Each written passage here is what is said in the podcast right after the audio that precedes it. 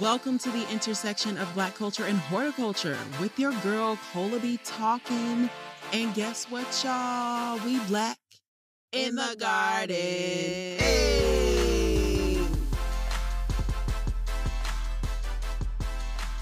You have arrived at the intersection of Black culture and horticulture with your girl Cola B talking, hostess with the mostest of Black in the Garden.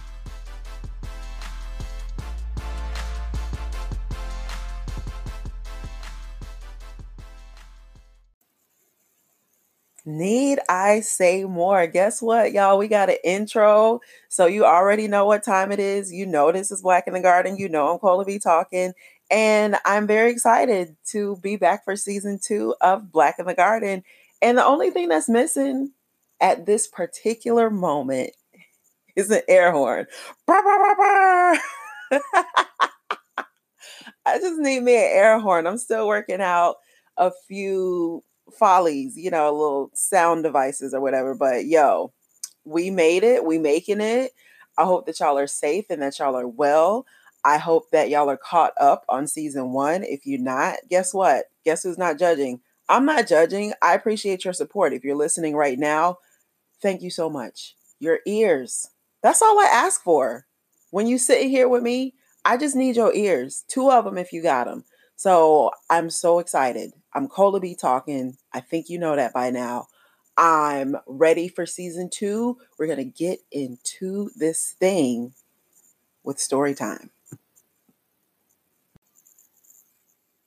Right quick, before we go any further, I just need to make a very special and very time sensitive announcement. So basically, what had happened was, or what is about to happen on tonight, the premiere of Black in the Garden. And when I say premiere, it's a party. We're going to be celebrating that Black in the Garden, Black in the Garden has reached season two. Hey, hey, hey, season two, y'all. We rolling it out. We're going to talk to some previous guests. We're going to talk to some future guests. I mean, it just depends on who all stops by. Uh, just a fun and informal situation. We gonna toast, we gonna talk, we gonna kiki, we gonna have some games, a little something, something. You know, this is virtual. So this is the world that we're living in right now. But Black in the Garden is premiering season two, and you are invited to join. The link is in the show notes and Instagram bio. Hey, y'all. Hey, Soil Cousins. I need to have a word with you. This is a public service announcement about voting because we all need to do it. All right. So we know this is a, a election year. All right. There's a it's a presidential election, but we need to be mindful of a couple specific things. There are many more candidates on the ballot besides the president. All right. So what you need to do is go to ballot ready. That's B A L L O T R E A D Y dot org for a nonpartisan guide to your entire ballot. You can see the whole thing. You need to know what's on there so you don't get in the booth looking cray or just being completely uninformed and leaving some parts blank. Leaving it blank, yo, that's just an opportunity for evil to prevail. And the last thing we need is for evil doing that. So from there on the ballot ready site, you can compare your candidates based on their stances on issues, biography, or endorsements, and then you can save your choices to use when you vote by mail or in the voting booth. We have options. You can even request your absentee ballot or make a plan to vote because we need a plan early on or on election day.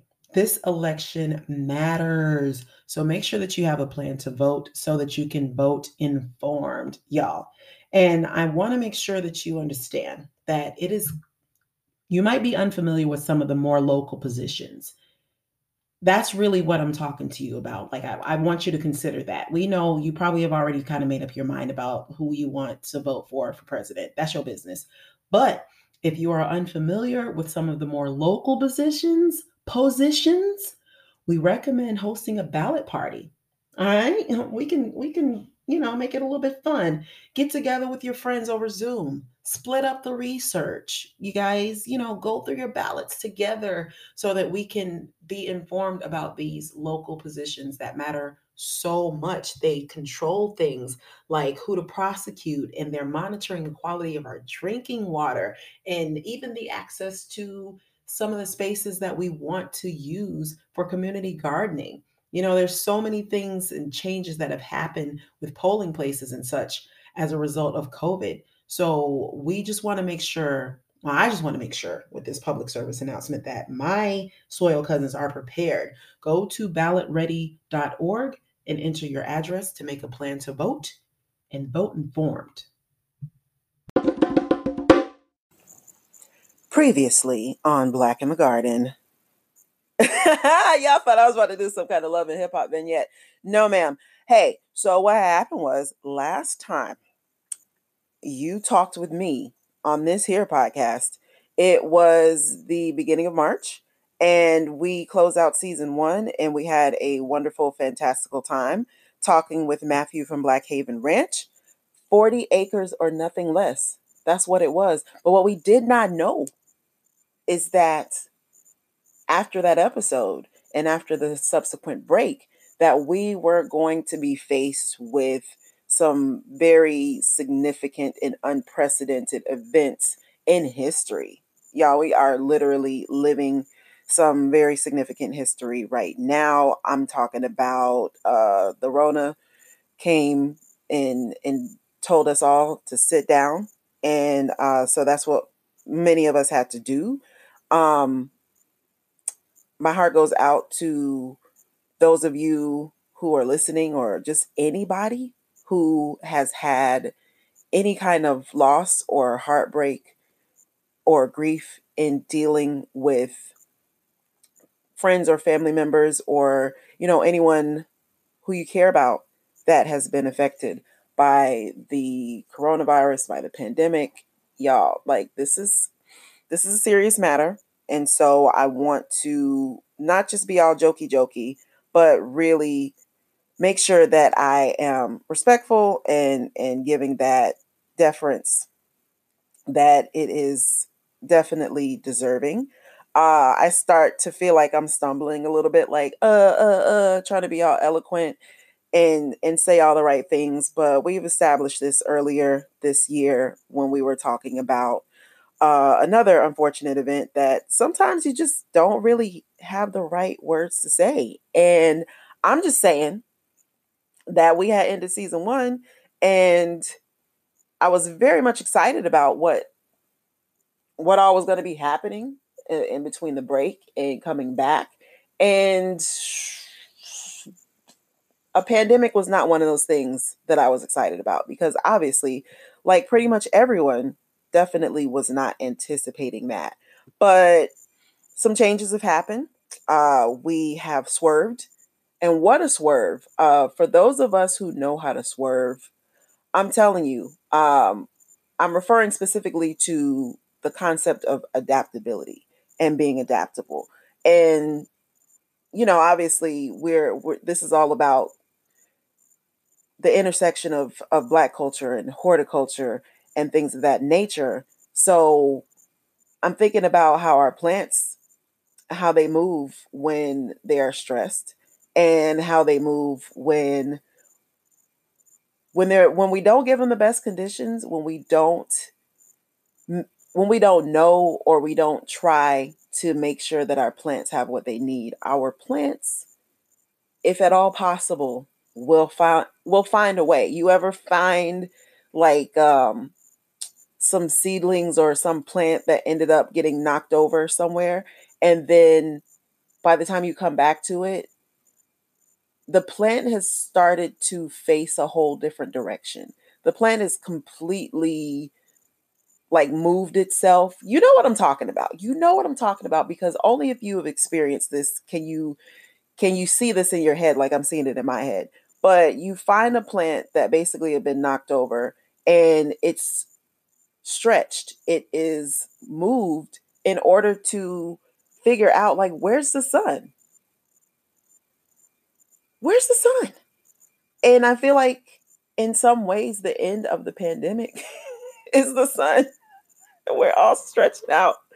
We all stretching out, trying to figure out when in the world are we going to be able to get ourselves situated back up on the shelf, like that plant that fell, and get back to air quotes normal. I have to say air quotes because, you know, audio, but we're going to get there. And I want to encourage you.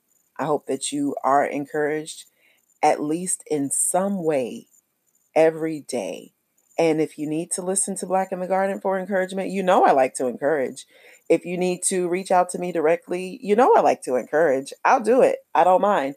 All you need to do is hit that email link because, you know, this is a time when support is everything. And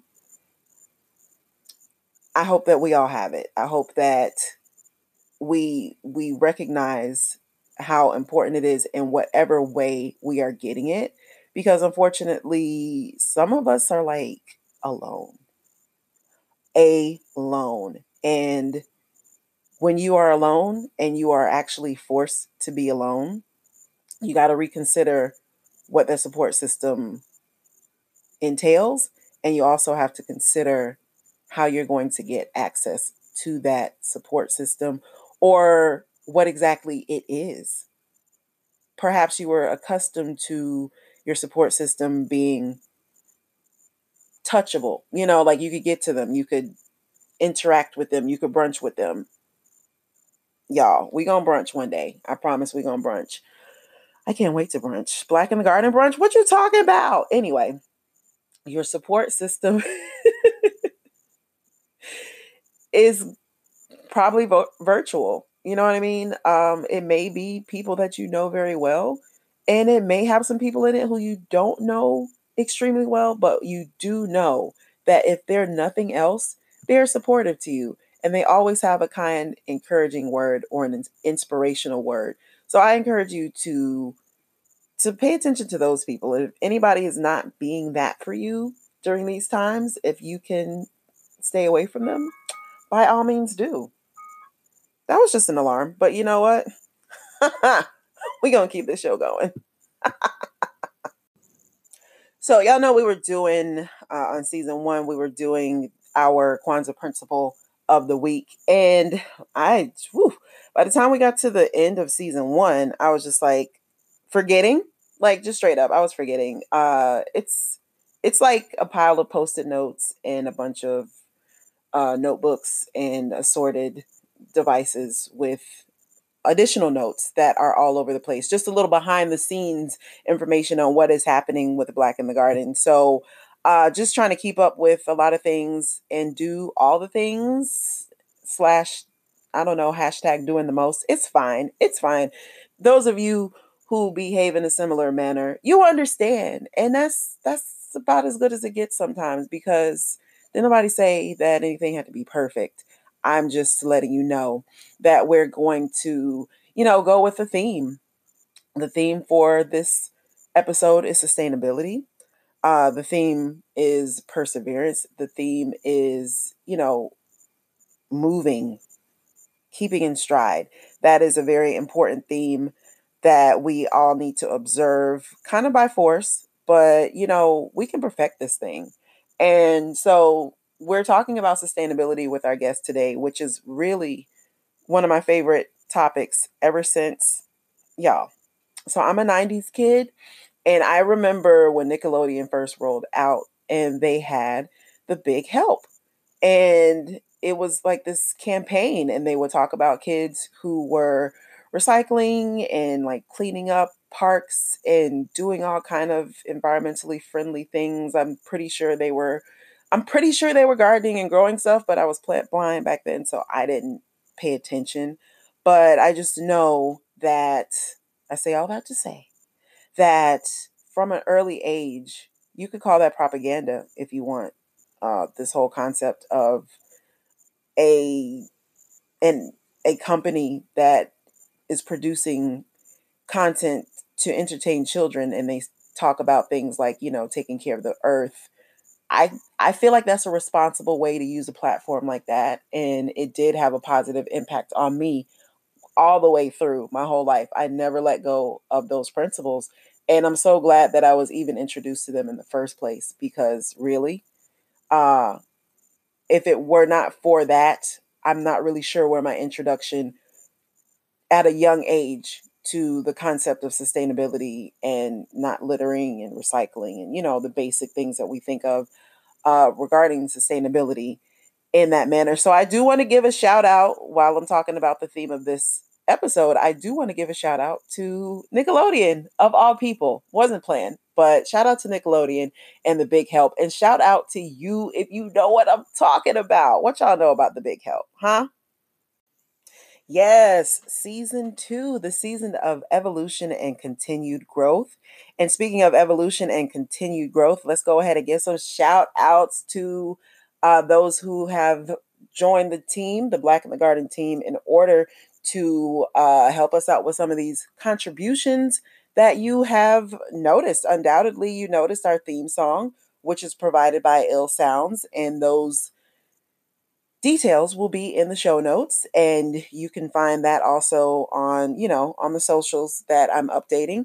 And also speaking of socials go to my instagram right now if you can. Look at this dope new art by paula champagne who is an incredible graphic artist and just artist extraordinaire in general because she doesn't just do graphics she also does videos and she just supports black people in nature which it seems like such a simple thing but y'all um, i mean obviously we have a lot to unpack.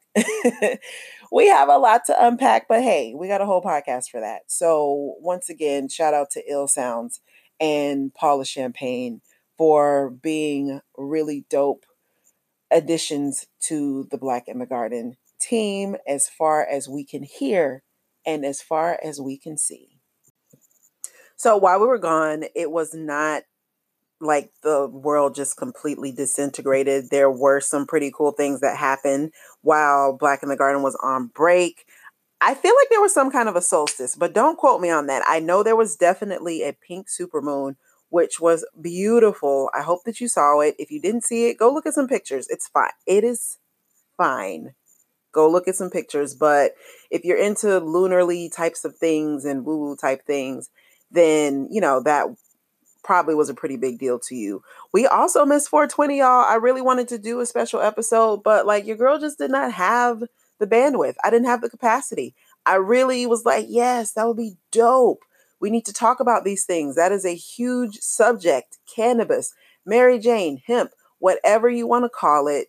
We will be having multiple conversations about that because it there's a lot of ways that it relates to our community and of course as it being a plant and it being something that is grown uh, it is a perfect perfect uh, addition to the lexicon of the black in the garden catalog. So be convinced.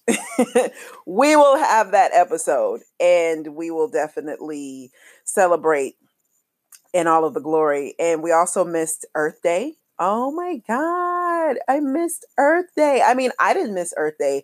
As far as I'm concerned, every day is Earth Day, like for real, for real. But Earth Day was last week, and you know, we were on break. So I just want to mention those things because those are amazing, wonderful, fantastical occurrences that happened unlike the one big thing that is kind of stopping a lot of things other things from happening. So good things right? Good things. Let us rejoice in that. And let us get ready to go ahead and start this interview. I mean there's so many other things that we will be talking about but i have to continue to remind myself that girl you can't you can't do it all in one episode you can't even do it all in one season. All right. Of course, I want there to be more podcasts like this, especially ones where we can get specifically into the the mechanics of growing and things of that nature. Uh, that's not exactly what this show is at this point, but we will be incorporating more kind of um, instructional types of advice types of types of segments, if you will. And I just appreciate you for rocking with me and make sure that you do reach out at Black in the Garden on Instagram. Make sure you reach out Black in the Garden at gmail.com to let me know what you see for it. Because, hey, it, this is not just everything coming out of my imagination. I am super open to a good old contribution, and I would definitely be grateful for that. And so, without further ado, without any further, any more of that, we're going to get into this interview with Ashley Renne. She goes by Hey Ashley Renne on all of the things. And I made the mistake of thinking it was R E N E E. You know, that's that's the old standard. My um my oldest sister, her middle name is Renee. and we spell it in the old old way. But R E N N E. That's the important distinction that I want to make for uh, when you spell her name. This is audio, so it is important that we say it.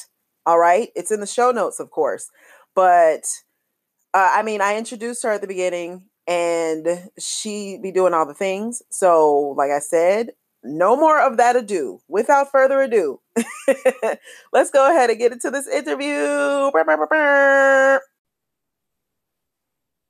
All right. And thank you so much for joining us on Black in the Garden for this interview that we have on today with a very special soil sister.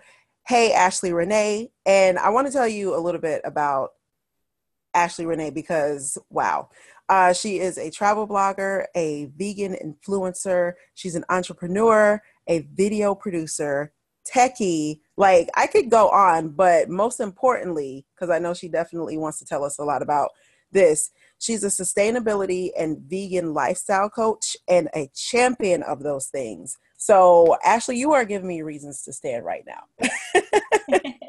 Thank you for joining us. Thank you for having me. So, let's just jump right in, starting with the sustainability and vegan lifestyle coach how did you how did you decide that that would be something out of the many things that you do that that's something that's important to you? Um well it, it actually started um, a few several years ago actually. I want to say back in 2015 so we're in 2020 now. So yeah about five years ago. Um, i started out as a travel influencer and content creator. So my passion was travel. And that's all I thought I wanted to focus on. And it wasn't until I took a trip to Bali in 2015 and I just remember stepping onto this beach and being surrounded by heaps of litter everywhere, just trash, just piles and piles of trash. And, you know, mm. it just didn't represent the images that I had seen of Bali growing up. You know, it wasn't that eat, pray, love Bali that we saw in, you know, the movie. I I was shocked. I said, "Oh, so this is this is reality." And it was the first time in my life that I think I really understood just how much power we have as individuals all the way from say the United States, the effect that our actions have on wow. a country on the opposite side of the world you know, because it's not just how people in Indonesia are living that contributed to that trash. It's the travelers who go there. It's, you know, people all the way over here in the United States and different countries who are dumping their trash into the oceans that travel near and far and across the world and end up on the beaches of other countries. And so it was the it was the spark. It was the first spark that made me realize that I wanted to do better because I think a lot of people feel like, oh, we're just one person. You know, what impact can I have as an individual? But imagine if every single person thought that they could make a difference. If everyone Aww. actually truly believed that they could make a difference, then this world would be a very different place. So it it's like, yeah. And, and I always kind of like bring up this quote, you know, about plastic bottles. Like, you know, if if 1 billion people, or no, we're at what, like 7.7 billion people at this point in the world? If 7.7 billion people say it's just one plastic bottle, that's a lot of plastic bottles that you're not caring about. So it does make a difference So it just made me realize that, you know, I wanted to be that person. Like if you want to change the world, you have to start with yourself. So I started down that journey and that's how my journey started. I decided to work on myself and work on making changes in my everyday life. And then over time, it, it just completely changed my, my brand and I wanted to share that with the world and share how other people could do it too. It's like a seed had been planted and yeah. I love you made such a good point when you're saying when you're breaking it down to every individual who is you know a part of this eh, the this earthly population if we all were to make a decision to uh, be more conscious it would really help i know i i remember recently thinking about something similar and you know sometimes when especially if you're in a household where um, because um, that's kind of uh, the situation that I was in at that time.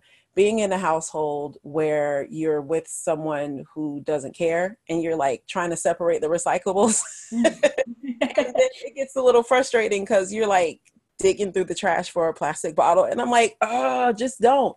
But I realized at that point, what happened was I remember thinking, well, what what is the point? And then I was I reassured myself with something similar to what you were saying because I was like, you know what?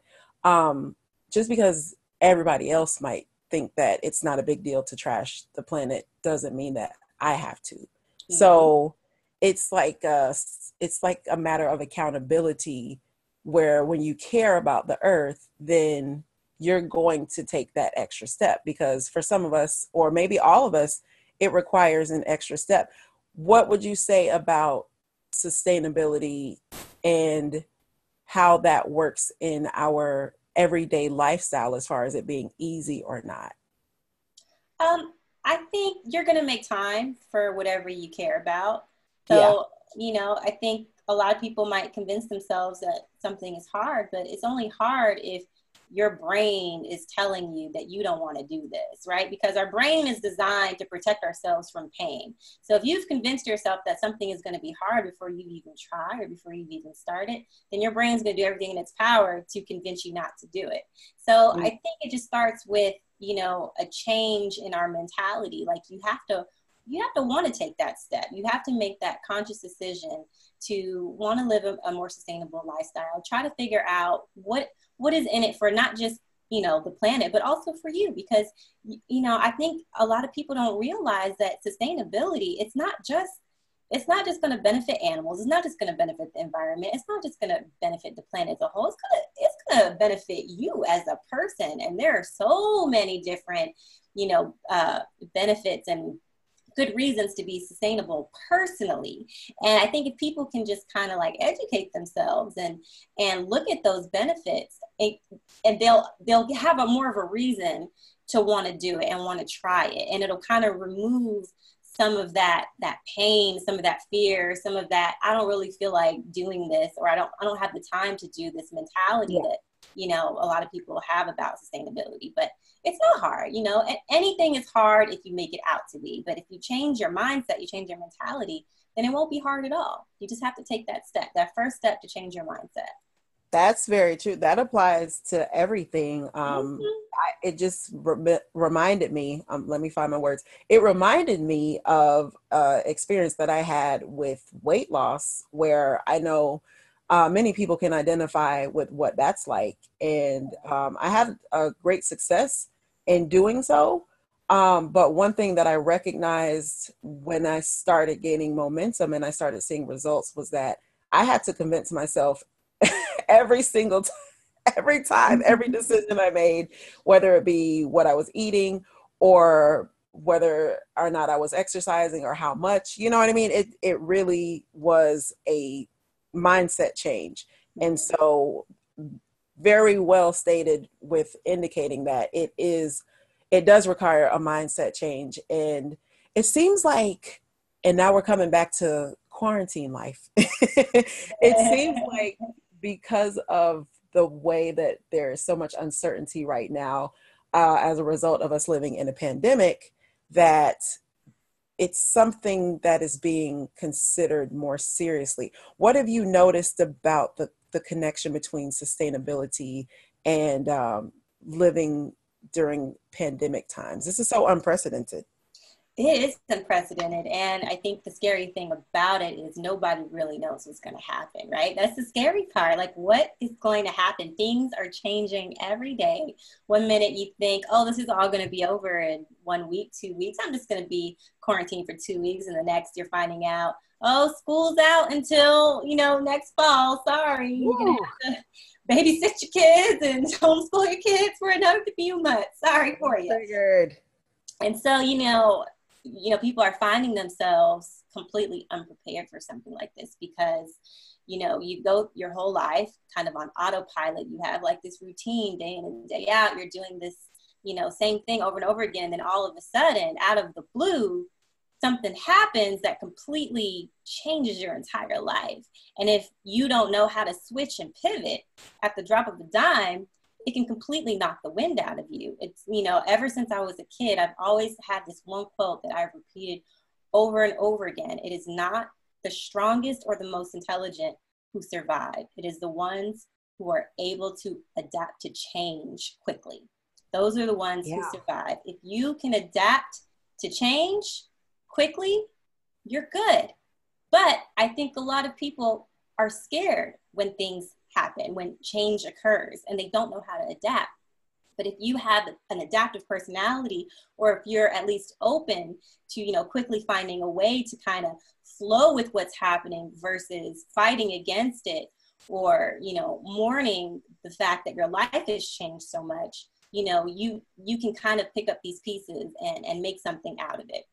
But it's difficult, right? Because it, it it's hard it, it, you know not a lot of people can can deal with change um, but i will say this if you have a sustainable mindset you're going to have an easier time dealing with this kind of situation because you have you have basically built up your life to be resourceful and to be resilient and to use what you have and to think long term. We live in a society that is very fast paced.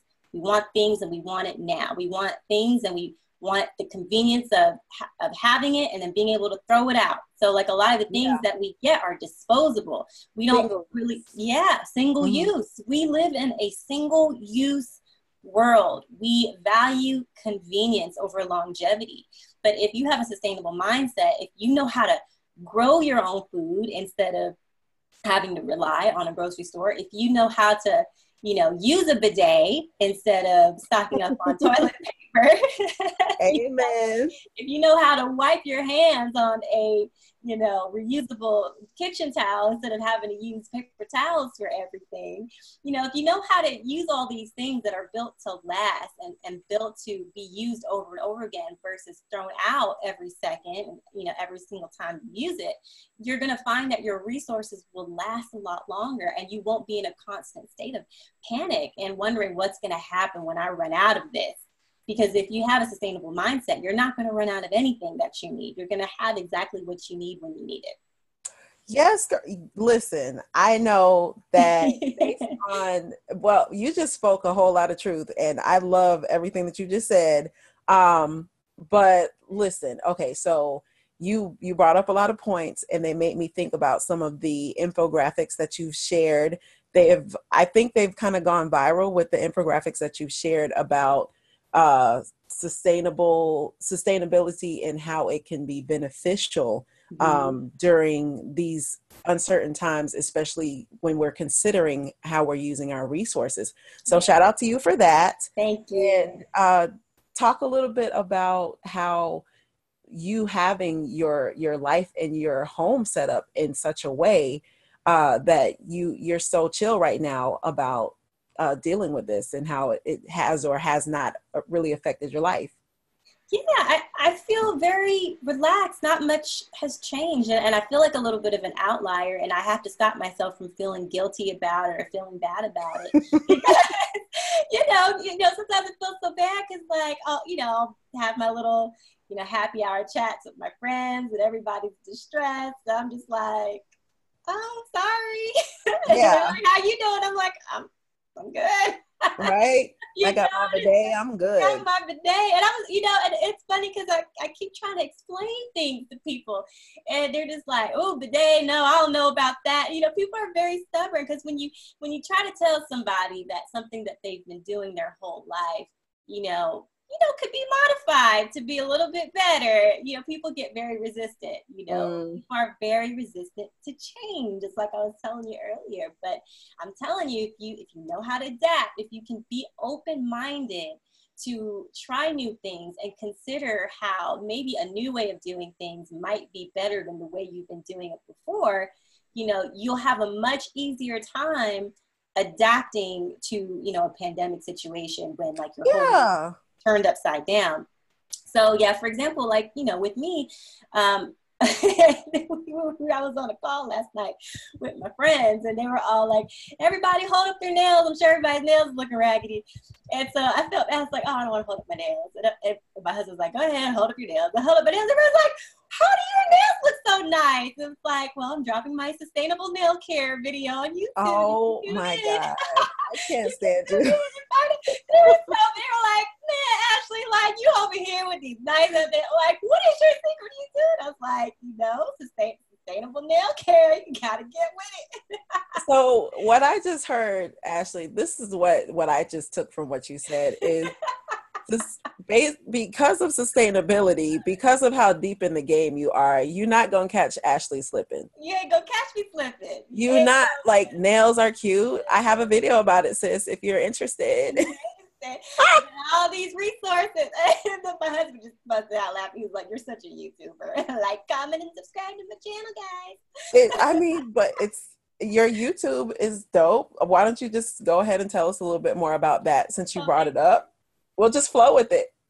Thank you so much. Yeah, so like I said, I, I started out um, in the travel game, so that's that's what I started out doing. I uploaded like a bunch of travel guides and um, travel videos, and then over time, once my brand started um, shifting and pivoting towards sustainability and plant-based living, now like my content, I, I can't remember the last time I posted a travel video. It's you know I'm really on a mission to try to come up come out with material that educates, that inspires people, that shows people how to do this because it is a learning curve. And I realize that video is one of the best ways to reach people and to educate people.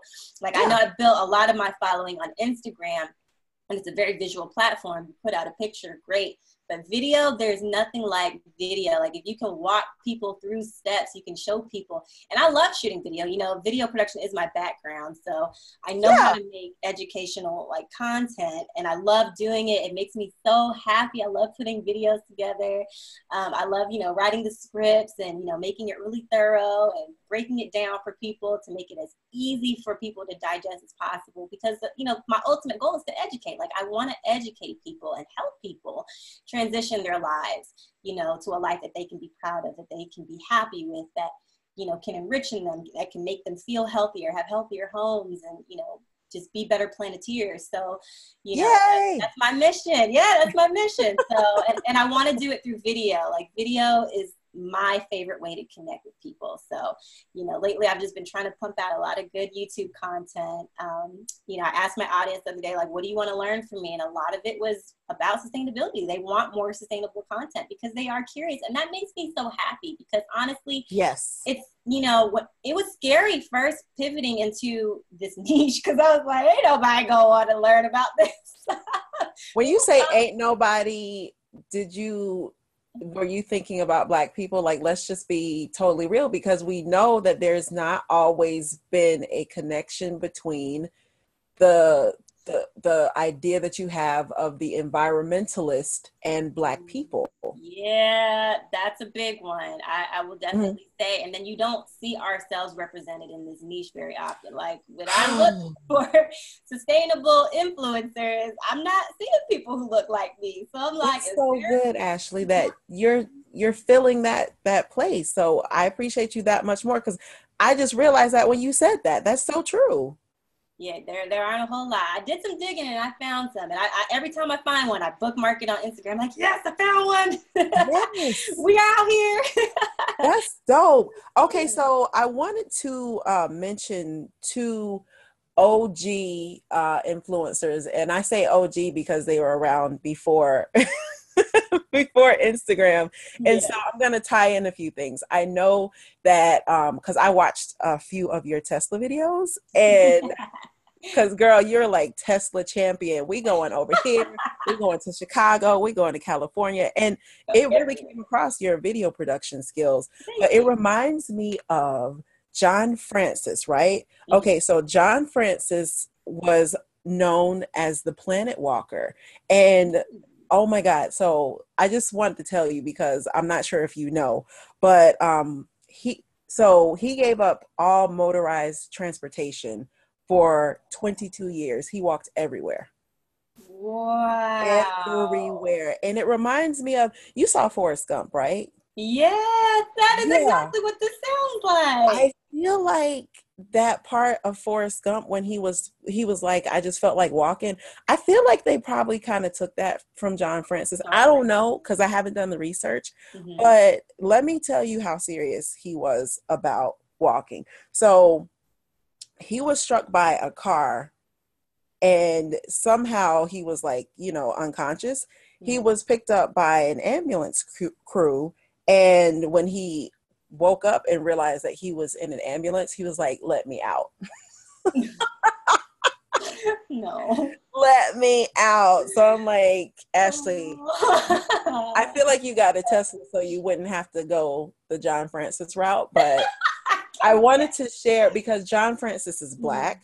So I definitely wanted to highlight one of our uh, Black history environmentalist OGs.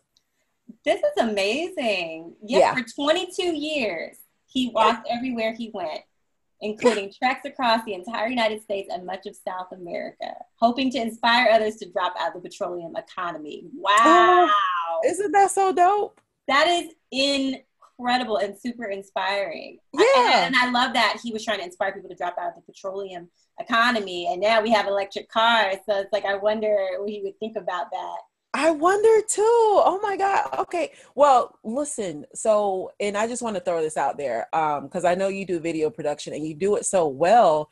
Uh, next year, or it doesn't have to be Black History Month, but when you get time to do a, I always think about February about Black History Month, the conditioning, but it's 365, obviously. It's 365. It's yes. not one month. So when you when you get around to because i know you you're very organized i can tell i can tell by the way all of our conversations and everything the way that you do things and i have a lot of appreciation for very organized people because i not one. I mean you, you put a lot of hope and faith into me. I'm not the most but I would just say, I say all that to say, just if you could add that to your your content list, uh, a Black history, a Black environmentalist history. So because you're doing the work, Ashley, like you're 2020, you're doing it, and just paying homage to those that have come before you. Because, like you said, you didn't see them. I mean, you didn't you didn't see your contemporary so much. They're kind of few and far between. Yeah, yeah, yeah. But you know what? I'm actually writing this down because I think that would be a dope Black History Month idea. Like just yeah, because mm, that'd be a good project too. Because I want to I want to dive into that. I want to yeah. know about you know the Black environmentalists, and you've thrown some my way that I'd never heard of, and I was like, whoa.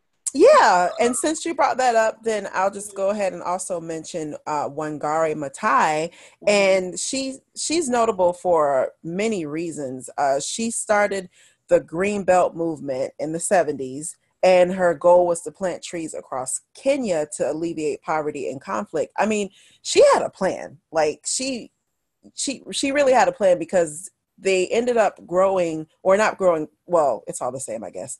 Planting more than 30 million trees. Mm-hmm. So, and she like she mobilized Kenyans, you know, cuz Africa is a continent.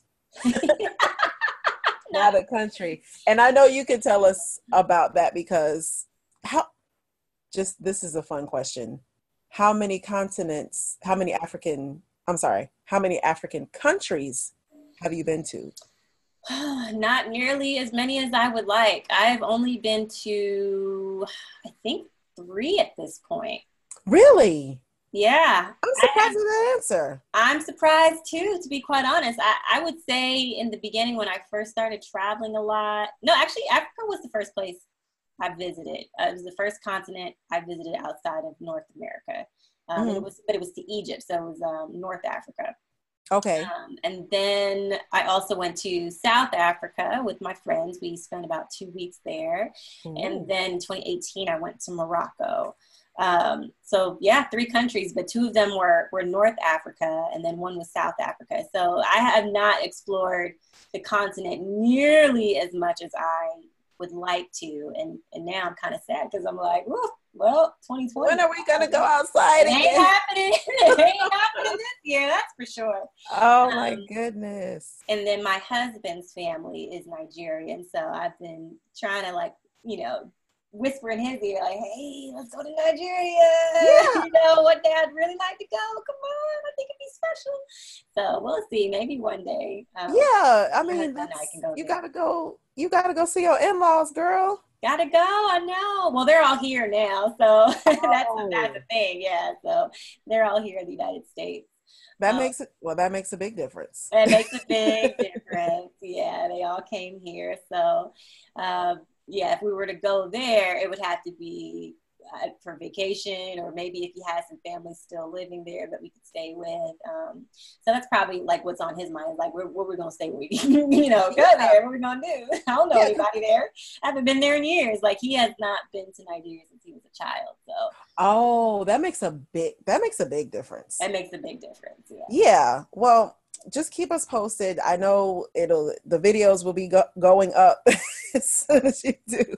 Oh um, yeah.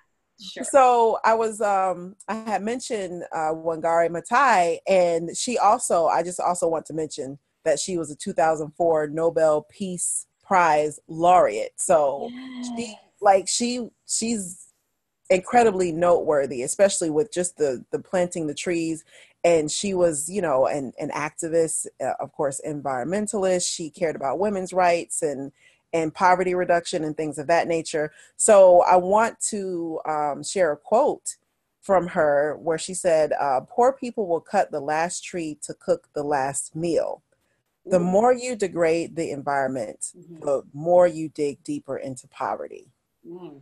the more you degrade the more you degrade the environment what was the last part? The more you dig deeper into poverty. Into poverty.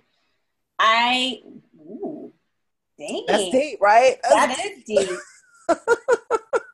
that is deep. And you you know what's so sad about you know environmental degradation? What? Poor people are the first ones to be impacted. Like when yes. climate change hits, poor people are going to be the most impacted by climate change. Absolutely. Period. Yeah. Period. They are going to be the most impacted. And that's why I really, especially want our community to care about this. Yeah. Because it's going to be the poorest of our community that's going to have the hardest time, you know, adapting to the effects of climate change when I mean climate change is already happening, don't get me wrong. But it we're is. not because it's not personally affecting a lot of people and it's not in plain sight for a lot of people, it's out of sight, out of mind.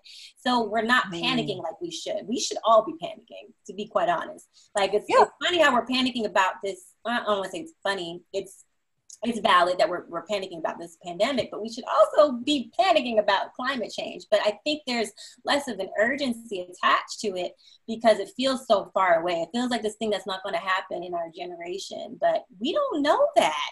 You see how quickly things change with this pandemic. We don't know. We don't know how quickly things can change with the climate. And regardless, we know it's definitely going to happen to our children like if, you, if you want to have kids and you're not concerned about climate change, you need to start caring now. That's and, I say that too, Ashley. Thank you for taking those words out of my mouth. I love that because it's so true. It's like, okay, you don't have to, you feel like you don't have to care, but your kids, your grandkids, like it's, you don't just not carry on something, you know? Mm-mm. I, I will never forget having a conversation with a friend of mine, and you know, not to knock her, I just don't think she she was thinking about it um, in this way but you know she was just asking like why i care so much about sustainability and then she you know just like well you know i'm a mom and i just care about my kid like that's all i have the capacity to focus on right now is just being a good mom and i'm just thinking to myself like girl if you want to be a good mom you got to start caring about this stuff because this is what she's going to have to deal with when you're gone. Like we get to die of old age. They're going to die of climate change if we don't oh. do something.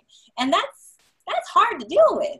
That is wow. a hard fact when you really think about, you know, our complacency in the fact that we get to li- live these com- comfy, cozy lives, but our children have a real, a, there's a real chance that they could be very heavily impacted long yeah. after and they're going to have to deal with this. I don't want my kids to have to deal with this mess. Abs- no, absolutely not. Um, I there's so many ways that we can teach our kids, um, and I try to do that very proactively and and something like composting. You know, because this is Black in the Garden, and I feel like we haven't in this particular interview we hadn't really gotten to the plants and the gardening part yet. But of course, it's all connected. Of course, oh, you're yeah. growing things. so I am so excited. I'm you were supposed it. to meet up with me so we could uh, have a no. session. But uh Carla no. don't want us to be great, so you know. We were definitely well, I'm not gonna say we were supposed to. I'm going to say we're we're going to have to give it a minute. All right. And um, we'll get there once once the planet opens back up. But oh my gosh, so really, I I have a lot of very strong feelings about the environment and sustainability. And I know you do too, obviously, and that's how we're having this conversation.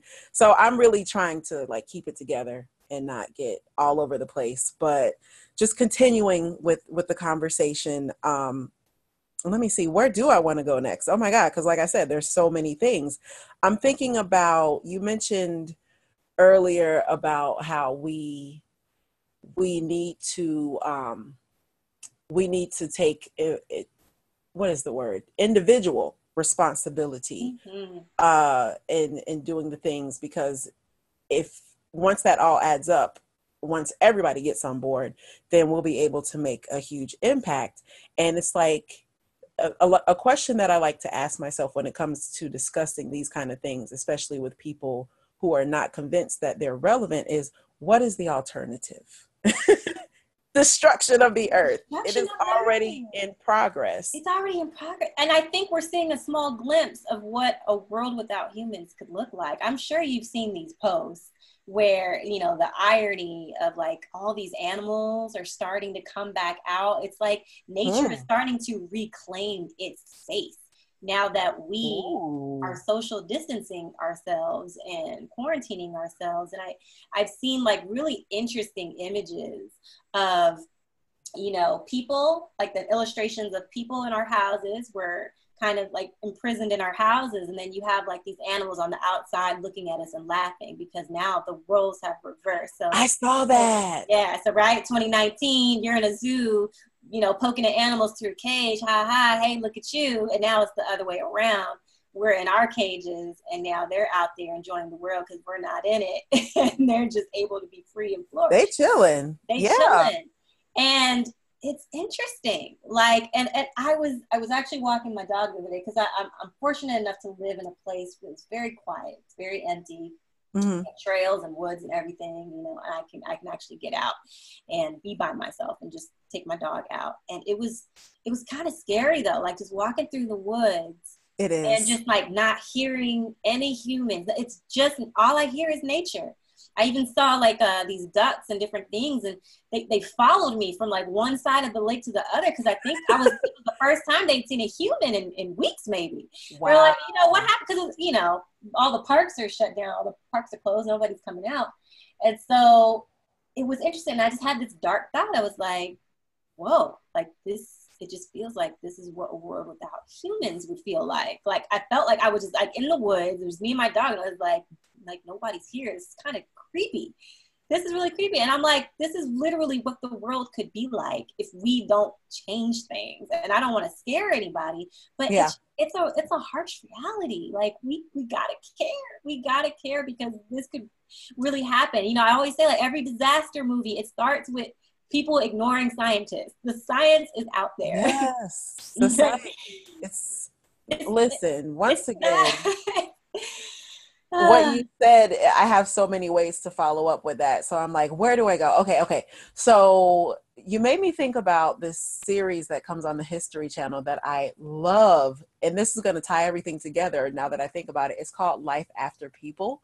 Ooh. It's an old, it's morbid. I'm sorry, y'all. I'm sorry. But it is, you might want to watch it. Girl, listen, Life After People is a series. And what they do is they categorize each episode based on observing what would happen to certain types of like infrastructure like one episode is all about the museums and the, the way that we preserve our culture there's a whole episode about like the grocery stores and how basically and then they use examples i'm not trying to get all on this whole tangent about that particular show but i do love that show and if you can find it watch it um, but what they show though is they go forward every five or 10 years and they project what the earth would look like based on the, the things that they're observing. And what we see is how the earth reclaims itself and how all of the vines come out and everything kind of grows over. You see what I'm saying? And so the mm-hmm. point that you just made it, it goes towards something that I've realized, and I feel like I don't say it enough, which is the earth could just take itself back. The earth does not need us. No, we not. need it. We need it. and I don't think we realize that. And that is really the answer to anybody who is not certain about why we should all be planeteers. 100%. I think you summed that up beautifully. We definitely need to be planeteers. We need to work with the earth because at the end of the day, like you said, earth does not need us. If anything, yeah. we're accessories. We, we are accessories. We have utterly like destroyed this planet, you know, to the point where you have like billionaire Elon Musk trying to find a way to get to another planet, yeah. building, you know, spaceships and whatnot so that, you know, we'll have a, a way to escape this planet should it yeah self-destruct. He trying um, to do. They they I feel like he knows something. He he must know something. He's participating in destroying it, is he not? Elon Musk? No, he's the one who came, he invented Tesla. So he came up with Tesla. Okay, so basically he because now you can educate us and educate me in particular. So I have a mistrust for uh people that when they get to a certain level of wealth because of what corporate culture does to yeah. destroy the earth. So you're telling me, uh, and I need to do my research, and I'm totally cool being transparent about how. Look, I don't know. Ashley, help me understand. No, you're fine. So, a lot of people, I didn't know who Elon Musk was until I got a Tesla. Like now, I know all about him and what his mission is. And and I do not blame you because girl, like he's not perfect. You know, a lot of people okay. like to put him on a pedestal. Like I'm not going to put Tesla on a pedestal because the, the fact of the matter is, electric cars are actually not even the most sustainable way you can, um, you know, get around. Exactly, because we're supposed to walk like John Francis. We can we can walk like John. We can walk like John, and even you know, I went to a climate strike, and there was this girl. She was sitting on some steps, and she had a sign talking about hemp so I walked over to her and she started telling me about hemp. And she was like, and I was, you know, me, I was like, oh, you know, I'm, I'm all about sustainability. I have an electric car. And she just, yeah. she was like, oh, you have an electric car? And I was like, yeah.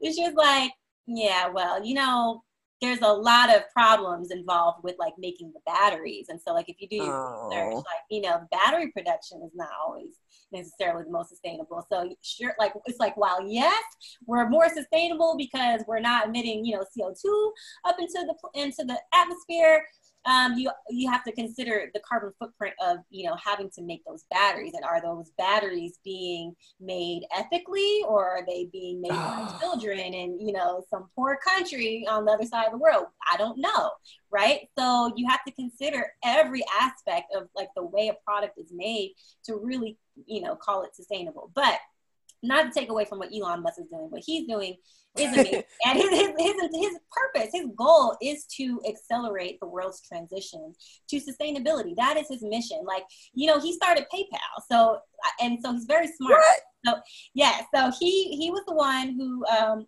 he did, he, he started PayPal and he made his money off of that.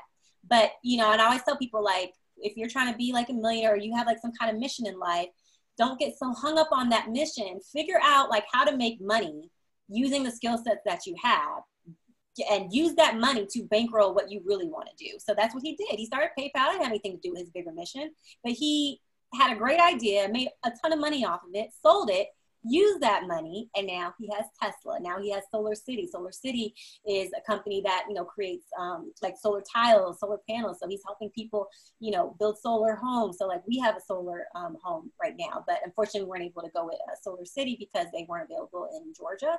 Okay. Um, but, you know so but he was able to use that money to fund those those larger initiatives that he really cared about. And now spacex right? He's trying to figure out how to get people you know uh, onto another planet. You know, so you know, he, I swear he knows something that we don't know. You know, these people. So you know, not all people with money are bad. I definitely don't think he's one of them. I think he genuinely, you know, because it takes a lot. It took a lot for him to do what he did. Like you, he went up against the oil industry you know these in, these big easy. industries that's not easy to do. That's actually kind of scary you know because they have the money to take you out if they want to mm-hmm. right? So that that was a very brave thing for him to do in my opinion and to even take a risk like that as a financial risk you think about it because you know everybody was telling him that that idea of his was not going to succeed. That was going to fail. Like nobody's going to want a luxury electric car. Like you know the people who were buying electric cars back then they were like you know, more on the affordable side. They weren't very expensive. They weren't luxury. They were kind of seen as like a hippie thing, you know, you know, us hippie environmentalists, you know, kooky crazy, right? But you know, he was like, no, I'm gonna make it sleek and sexy and you're like, you, electric cars and sexy don't go hand in hand. So he did something completely right. revolutionary, and com- he literally disrupted the automobile industry with what he created. So he did, and it's yeah. not just like I know that there are like commercial trucks, like 18 wheelers, are being rolled out, which is a cause of concern for me. But we're not gonna get into all of that. Mm-hmm. Um, but he, it's been told to me. I remember having a conversation about how it starts with a luxury vehicle mm-hmm. and what that does is allows for you know him to build corporately in mm-hmm. in a mm-hmm. way where it, it will be able to be affordable exactly and that's exactly what he did started with the luxury got all that money from like you know the, the people who could afford those like really expensive model x's and whatnot and then over time he was able to develop the capital to now develop like a whole line of affordable um, electric cars. So like I think the the higher end ones were like you know starting at like sixty thousand, and then once he got those you know sold and you know those popularized, he was then able to come out with like the um, the models that were more affordable for like the rest of uh, the nation, well, the rest of the world, because it's, it's now a worldwide company. So, you know, he came out with the Model 3, um, which starts out at like in the 30,000. So, you know, mm-hmm. he was able to completely like cut that price in half. So, like, his goal was never to just be this like luxury car company that's super exclusive for like you know right. rich people driving around these teslas. He never wanted that. Like that was never his goal. He wanted to make this accessible to the public and accessible to everybody. So that's the so only way to have the impact that he exactly. I imagine he would wish to have. It would have to be accessible to everybody. And so it does make sense to start like even with some i know a few people i've had some conversations with people who start businesses even say around gardening uh, mm-hmm. similar to me where it's like i am offering a service i'm charging a premium for this service uh, ultimately i wish to really be able to provide the service for free especially to communities who are in need mm-hmm. but leave it to the higher end customers to basically you know invest in, in your company and get you to a point where you will be able mm-hmm. to afford to make your service accessible in the way that you truly want to do. But you got to get your coin first. That is so smart. And you know, it oh that oh, I love what you just said because you're so right about that. And and sometimes it can be really difficult, I feel like in the black community because it's like when you try to sell a premium service, people look at you all crazy like oh why aren't you offering this for free? Or you know you i want to. it's like y'all like i want to but i need to do this first so that i can make it affordable so that i can make it more accessible. But you know don't knock me down for you know trying to start my business and trying to you know yeah. create this thing. Like just focus on the bigger picture. Like where i want to take this it's so much bigger than you know this one little thing right now that's you know kind of expensive but you know, once it gets off the ground, I can get it to a place where it can have that that impact that I want it to have, where I it can That's make it accessible. But you got to let me get there first, and you know, stop trying to tear me down before I get there. well, you just spoke to one of the burdens of uh, being a visionary and, and having kind of like visionary uh, qualities and leadership tendencies, which is similar to. Uh, wait, you said Elon Musk, right? Mm-hmm. Okay, and let me clarify from earlier. I had him mixed up with Jeff Bezos from Amazon. Oh, that's why I was getting got you, got you. Okay, okay. Because Amazon is like it's a necessary evil, I guess, you know. Mm-hmm. But we're not gonna get all into Amazon. I'm not even gonna get into Amazon. Yeah, but what I was making, which what we were agreeing about is, you know, you you really do have to get your your thing going and you got to get it situated so that you'll be able to help in the way that you truly want to but you know we're we're in a capitalistic society so that's a big part of it you know you need capital in order to fund exactly. ventures. thank you. Thank you. You that's it. capital period. You need capital. And yeah. you know I, I can't make the impact that i have if i'm just going to give everything that i know away for free because I won't be able to scale to the size that I need this to be to have the impact that I want. That's that's really that's it. I'm so glad that you understand. So, um, you know what? I I do want to ask you about how you got into gardening just to kind of wrap everything up because listen, Ashley, I've had a blast and I literally could continue this conversation. I got a I fe- I can feel I got a, a good two more hours in me but I do, and I know you do too. But yes, I, I want to ask you about how you how you tied all this into gardening because I know we all know the answer. How is gardening tied into sustainability? Yes. I'm gonna let you tell us how, what it means to you. Well, I can tell you, you know, what got me into plants. Um, I went vegan uh, around 2016.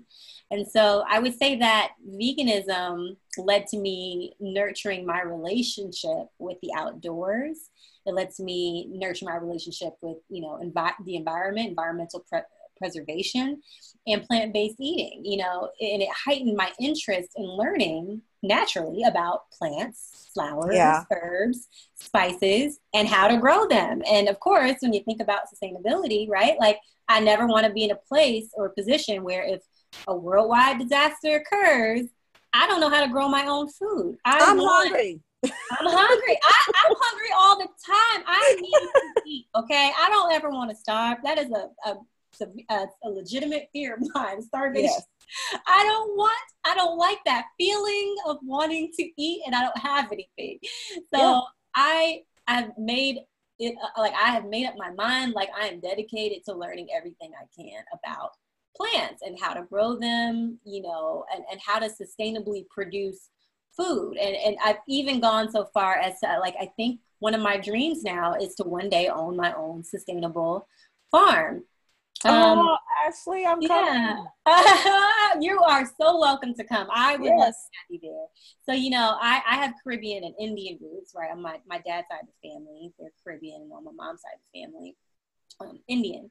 And so I I just visited my mom in India recently because she moved there seven years ago to take care of um, my grandparents who were sick, and mm-hmm. that, that is kind of morbid, but like I, I, think she thought that they were gonna um, pass soon. Yeah.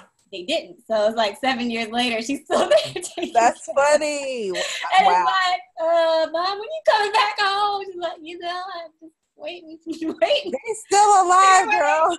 Uh, uh, yeah, yeah, we'll see. So I went out there to visit her. she, oh my God, you would love her place. Girl, you would love her. I, I saw the pictures.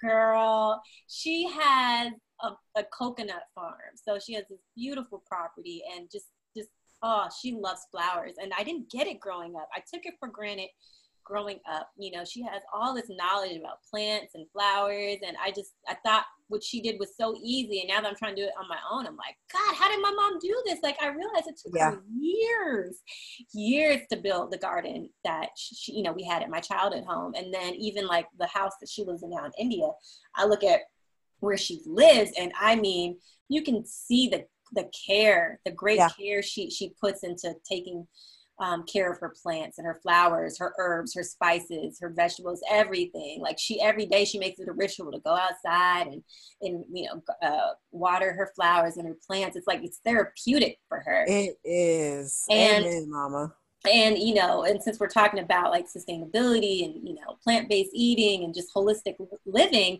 i'm just so fascinated by how healing nature is you know i tell people like we, we live in a society that likes to turn to pills for everything but there's only so much pills can do for you. Like the real medicine is in what we eat, it's in our food, it's in nature. And so I'm deeply fascinated with you know growing the things that can sustain me and help me and really heal me and and prevent because that's the key thing is prevention right? Like i don't want to be in a position where i have to heal myself all the time. I want to be yeah. in a position where i'm preventing things. I want to always be on offense not defense and you find that in nature. So that really got me into gardening and trying to understand plants better in terms of like what to eat and you know how to use it as medicine to um, you know make sure that I am at my healthiest. That's that's it. Okay, so we'll we'll talk more off off of the air about getting your herb garden going and everything and yeah. what because uh, I know that you recently you did a 30 day growing challenge. Mm-hmm. And uh, so, how do you feel? How did you feel at the end of your 30 days versus the beginning of your 30 days? Girl, I feel so good. I think so many of us kind of at some point in our adult lives, we convince ourselves that we cannot keep a plant alive. Like I've heard that so many times to the yep. point where I started believing that about my own self. I, I, hear, you know, friends always say, "Oh yeah, I can't keep a plant alive." You know, I, will do fake plants because there's no way I can keep a plant alive. But I'm like, have you tried? Try. Have you actually really tried? And so I decided to, to be intentional. And I think when you're intentional about keeping plants alive, it's a whole different ball game versus maybe like if somebody gifts you a plant when you're not in that headspace to actually be a plant parent, you know? Yeah. you really like you you really set that intention like I'm going to keep these plants alive. You can do it. It's not as hard as you think it is. So I just started out. I bought um, a mixture of, you know, plants and herbs and um, fruits and vegetables. So I, I, did sunflowers, marigold, zinnia, chives, rainbow carrots, Swiss chard, tomatoes, carrots, watermelon, thyme, and basil. And I was like, look, if I can do this, I can do anything. So, you know, now I'm online researching plants. I, you know, I even have a dog, and I'm really into holistic dog care now. So I downloaded yeah. this, this PDF for every herb for every like ailment for a dog and you know what dogs can can have so i just went on amazon and ordered some different seeds so that i can make sure that um, my dog's health is is perfect you know because you know I care, I care about my health i, I want to make sure my, my dog's health is on point too so you know like there's a whole there are so many layers to this like i, I don't even Woo, we that's a whole other topic, girl. Dog nutrition. They are, but wow, Ashley, you I love I said this already, but I really do love everything you just said because you're just like speaking very eloquently and you're making it all make sense. You know what I'm saying? You're not speaking in a way where it's like, eh, what she mean? You're you're just giving it right to us. And what I what I'm walking away from as I'm, you know, wrapping up the interview with you is I recognize the journey that you got started on when you looked around that beach in Bali and you were like, nah, we gotta we gotta do better. and by now, wait, how many years ago did you say that was? That was 2015. Okay, Wow. so and that that was like a minute ago, but still not that long ago. No. But look at where you've come. Where when you were when you came home from from Bali, you probably weren't thinking about gardening. No. Or you know what I mean? it's a journey, girl. And then like five years later, you're oh, I'm so excited. So you're growing a garden. That's dope. That is really dope. I mean, yeah, I never Yeah. saw myself as a gardener. It's just, uh, but you're right. It really is a journey. Like there are just so many. Like who I am now is probably not even going to be who I am a year from now. I'm probably going to learn so much more. That's Definitely. going to, you know, make me interested in, in even more things. Because I definitely never thought that I'd be interested in gardening. If you asked me a year ago whether or not I was going to have, you know, a garden and be growing herbs and stuff, I would have looked at you crazy. I'd been like, no, I, I can't garden. It's not something I, I'm capable of doing. And now I'm like, I want to own a farm one day. I want to be up. a farm. I want to be a farmer, Farmer Ash. You know, so it- it's like I said, Farmer it's, Ash. it's Farmer Ash is a journey. So like you, you, the more you go down that path and you put your all, you dedicate everything you have to learning everything about, you know, your craft. You you just continue to grow and you continue to level up every single day in wisdom and knowledge and goals. Um, and my goals just keep leveling up all the time and you know they keep getting bigger and bigger and so drastically different from where it was five years ago. You know five years ago i never even thought i would be here talking about sustainability or veganism. I wasn't vegan five years ago. Like it all it, it was a transition. Like 2015 you know became aware of environmentalism. 2016 i was like hey i'm going vegan. 2017 um, bought a did I buy? Yeah, bought a Tesla. It was like, I'm going to buy an electric car. 2018, built a solar powered home. You know, 2019, completely transformed my brand so that I could start educating people on this stuff. Now that I had like walked it and talked it and like lived it, I was like, now I'm going to start spreading it. So it's just, it, it's, it's 100% like you said, it is a journey and I'm enjoying it. I'm so open to what I'm going to learn next. And if anything, like I want people to take away from this is to be open. Always be open to adapting, you know, and changing and just educating yourself to new possibilities and new concepts and new ways of doing things that could be healthier for you, your home, your family, and, and the world.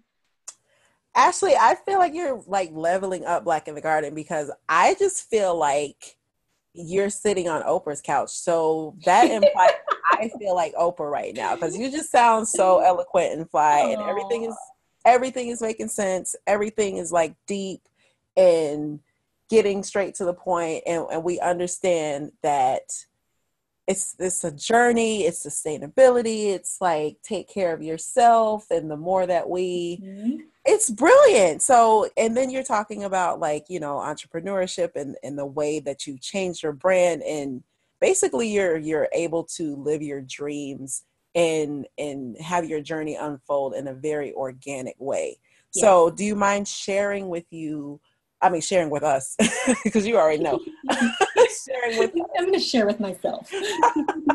you yeah it's all about the same because you can still hear it you know share with us uh, Mhm. what you are looking forward to as far as you know projects that you want to share with us of course let us know how we can find you what's good with hey ashley renne because you know she stay ready I stay ready. I'm ready for the next challenge.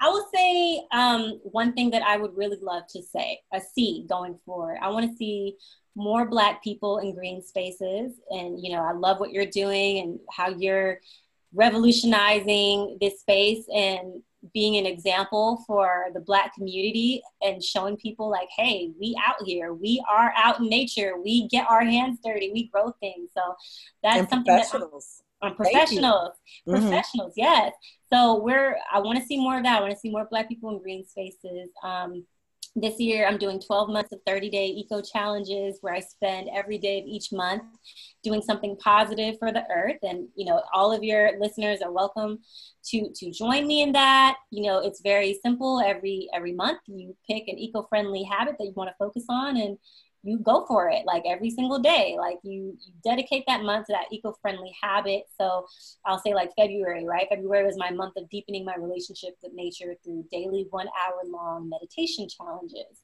um, so Mm. i would go outside and i would I would intentionally spend an hour out in the woods, you know, just walking and just being present. And it changed me. And like, I, it's something I kept up with, you know, I still do that every yeah. day. I go out, I make sure I, I have my Apple Watch for, I I don't stop until I've been out there for at least an hour.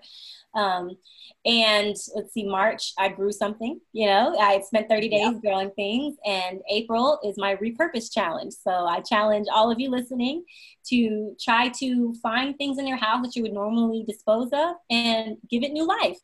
So repurpose. So that that so I challenge everybody to, you know, find ways every month to, you know, deepen your relationship with the planet in some way. Um, you know i've learned people only fight for what they feel connected to and you know spending time in nature and and doing things for nature will, will help you form that that connection. So that's what i want to see more of going forward. You know my platform is dedicated to showing people how to use plant-based and sustainable lifestyle ch- ch- um, lifestyles plant-based and sustainable lifestyles to help end animal exploitation, stop climate change, and vastly improve our own health in our homes in the process.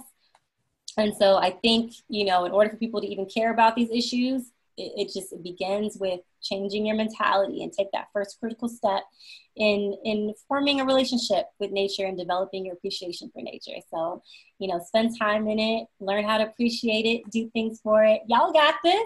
I'm, I'm excited for every single listener here. You know i'm excited to see you know what what modifications you make that you think could you know make a big impact on, on the planet. And remember like i said in the very beginning you, it doesn't matter if you're just one person. You yeah. will have a domino effect and it will indeed change the world. You, one person, you can change the world. It may not feel like it, but I promise you, you can. So I, am excited for, for what all of you guys um, decide to do. If you decide to do this challenge, I'm not even gonna say if y'all gonna do this challenge with me. Do it. You're gonna do it. That's it. We just gonna do it. We're just gonna do it. You know? You know and, and I, I, feel like as black people especially like we, we want to we want to deepen our, our, our relationship with plants because plants can be a huge stress relief they have a lot of a huge st- uh, stress relief benefits for us yes being black plant in america therapy. and i think i told you this before plant therapy being black in america period is a stressful experience in itself so I think having plants in our lives, you know, is, it's a proven way to cut down that stress. So I think we should all be encouraging each other in our community to add some green to our lives. So get out there, get one with nature, y'all. You That's can find it. Me, you can find me and learn more about, you know, sustainable living on Hey Ashley Renne. I'm on Instagram. Uh, I upload videos to YouTube about plant-based living and sustainable living to my YouTube channel. It's Hey Ashley Renne. You can find me everywhere. It's just Hey Ashley Renne, HeyAshleyRenne.com, Hey Ashley Renne on YouTube, Hey Ashley Renne on Instagram. Boom. Out Hey Ashley Renne. So, and you can hit me up if you want to learn more, if you want one-on-one coaching, if you, you know, want to go deeper into on a personal level, I got you. So just hit me up. That's it. Uh, you said all of the things that need to be said. I agree with those things. and I want everybody to uh, take up the challenge, whatever challenge you can, even if you got to come up with a new challenge. Yeah. Uh, whatever we can do to take care of the earth because we kind of need it, y'all. We kind of do. Yep. So, yep. thank you once again, Ashley Renne. I want to wish you love, light, and soil. And y'all go find Ashley. Boom. Another one for the books and a wonderful one that was. I enjoyed that so much. I hope that you enjoyed listening as much as I enjoyed having that conversation. I hope that we are all enlightened and that we can reconsider and reevaluate thoughts that we might have about sustainability if that's something that's necessary because I'm not even trying to insinuate that you are not sustainable minded or or oriented or whatever it does require effort and action and intention on everybody's behalf. Challenge yourself. If you haven't already challenged yourself, why not? So if you've listened this far, then that means you really listen. Like this interview, eh, decided not to break it in half and do a two part series situation. I decided y'all gonna get this whole sustainability talk on today. We have more time to chill. We have more time to devote to things of this nature. So let's just get into it. We are well, we already did. We already did. We're we're I'm saying we did it. And I enjoyed the doing. And I encourage you to continue to support. I thank you for your new support. If you just got here, what's up? If you've been here, thanks for coming back. Make sure you keep up with us on when I say us, it's me. It's it's really me right now. it's okay. I am on Instagram at Black in the Garden. I am on YouTube, Black in the Garden. I am on Facebook with the Black in the Garden page. All of those things, you know, I'll be updating them sometime, but you know, the primary platform is Instagram just to keep it as simple as possible. There's a website that is being developed currently where you'll be able to get all all everything that you need about Black in the Garden and it'll be so much easier to just say that. but progress, progress, work, growth, okay? What are you growing? What's happening? Keep me posted. Email me, blackinthegarden at gmail.com. Drop some comments for me somewhere, some hearts, some likes. Just keep up. You know what I mean? I appreciate you. We're here on season two, episode one for the books. Very excited about that. And uh, support by becoming a patron on Patreon. Definitely going to continue to push that effort because I know that y'all want to support. And I want you to know that there is a way. And that is patreon.com forward slash black in the garden. So you can go ahead and be a sustained supporter. You should do that because you love me, right? I mean, it's all good, you know, show it. but yeah, so we did all the things that we came here to do. And I'm only still talking because it's like one of those lingering types of things where it's like, I don't really want it to be over. I can't believe we back. What else? You hang up. but no, it's just it's it's it's exciting. All right, y'all. So I'm gonna go ahead and wish you love, light, and soil. Whatever I forgot, it'll be in the notes. But yes, thank you so much for rocking with Black in the Garden. Y'all be safe. Stay in the house.